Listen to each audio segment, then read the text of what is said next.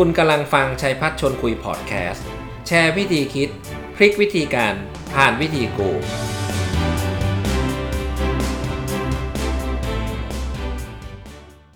สวัสดีครับ ท่านกำลังฟังรายการชัยพัฒน์ชวนคุย เป็นยังไงกันบ้างครับ ทุกคนสบายดีนะครับ ขณะที่ผมกำลังอัดคลิปนี้มันก็เข้าสู่ประมาณกลางเดือนกันยายนเข้าไปแล้วนะครับเหลืออีกแค่ ไม่กี่เดือนก็จะจบ 2563 ซึ่งก็ยังไม่รู้เลยนะครับว่าวัคซีนโควิด ซึ่งเป็นความหวังเดียว ความหวังใหญ่นะฮะจะมาเมื่อไหร่กันแน่อะไม่เป็นไรครับ ก็ขอให้ทุกท่านมีความสุขแล้วก็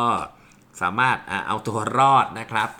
ก้าวข้ามผ่านอุปสรรคใหญ่ครั้งนี้ไปให้ได้ วันนี้ผมมีเรื่องที่อยากจะมาชวนคิดชวนคุยกันครับ พวกเราเคยสังเกตไหมฮะว่าเพราะอะไรผู้นำหรือผู้จัดการบางคนจึงไม่ค่อยชอบสอบถามความคิดเห็นของลูกน้อง หลายคนฟังแล้วเออ มันก็อาจจะมีประเด็นก็คือ ไม่มีเวลาครับ มันรีบ ก็เลยไม่รู้จะถามทำไมก็ตัดสินใจไปเลย หรือบางครั้งก็อาจจะเกิดจากอีโก้ก็ได้นะ เรามีคอนฟ idence เรามีความมั่นใจมาก ก็เลยไม่รู้จะถามทำไม ลูกน้องมันจะมาเก่งกว่าเราได้ยังไงประสบการณ์ก็สู้เราไม่ได้ มุมมองก็ไม่ได้กว้างเหมือนเรา ก็ไม่ถามซะดีกว่า เป็นยังไงกันบ้างฮะ ถ้าผู้จัดการหรือผู้นำไม่ถามคำถามลูกน้องท่านว่าเกิดอะไรขึ้น สำหรับตัวผมเองนะครับ ผมไม่ได้เชื่อว่าทุกไอเดียของลูกน้องจะเข้าท่าหรือแจ่มเสมอเห็นด้วยไหมฮะ ไม่มีทางหรอกว่าทุกไอเดียมันจะแจ่ม แต่ผมก็เชื่อว่าทุกไอเดียก็ไม่ได้แย่ไปทั้งหมด ดังนั้นดังนั้นนะครับ การที่ผู้นำจะเปิดโอกาสจะเริ่มสอบถามความคิดเห็นของลูกน้อง มันจึงเป็นทั้งศาสตร์เป็นทั้งศิลป์เป็นสิ่งที่เราจะต้องกลับมาคิดและทบทวนดูนะครับ ผมเคยพูดเรื่องนี้เอาไว้นะครับ ท่านเคยดินคำนี้ไหมฮะ stop telling start asking คืออะไรฮะ stop telling คือเวลาเจอลูกน้องก็หยุดสั่งหยุดบอกได้แล้ว ถ้าคุณอยากให้เขาเติบโตอยากให้าฉลาด คุณต้องเริ่มถามคำถามนะครับ เพราะการถามคำถามจะเด้งหลายเด้งเลยนะครับเขาเรียกว่าการถามคำถามเนี่ยมันเหมือนการยิงปืนนัดเดียวได้นกหลายตัวเป็นไงฮะ มันเข้าท่าไหมฮะ การยิงปืนนัดเดียวได้นกหลายตัว ก็มาดูกันนะครับ นกตัวที่1นี่ที่คุณได้แน่ๆนะฮะในฐานะที่คุณเป็นผู้นำถ้าคุณตัดสินใจเริ่มถามคำถามลูกน้อง นั่นก็แปลว่าคุณกำลังให้เกียรติลูกน้อง คุณกำลังอ่า respect เขานะครับมีความไว้เนื้อเชื่อใจ และเมื่อคุณทำอย่างนั้น คุณได้ถามคำถาม คุณกำลังสร้างการมีส่วนร่วมนะภาษาอังกฤษเขาเรียกว่าคุณกำลัง build participation หรือว่าสร้างการมีส่วนร่วม เพราะว่าไอเดียของลูกน้องที่แสดงออกมาไม่ว่าจะถูกหรือจะผิด ผมก็มีความมั่นใจว่าลูกน้องเขาจะรู้สึก engage กับคุณ แล้วก็ผูกพันนะครับกับภารกิจนั้นๆ อ่า อันนี้ก็เป็นนกตัวที่1นนะฮะ คุณได้แน่ๆนะคุณสอยลงมาเลย นกตัวที่ 2 ถ้าคุณเริ่มถามคำถามลูกน้องนะครับ คุณกำลังเปิดโอกาส คุณกำลังสร้างเวทีให้ลูกน้อง ได้โชว์ strength จุดแข็งนะครับบางคนบอกจุดแข็งจริงหรอวะ อะ ก็ว่ากันไปนะครับ อย่างน้อยเขาได้แสดงไอเดีย ซึ่งมันก็เป็นบททดสอบที่ดีด้วย เพราะว่า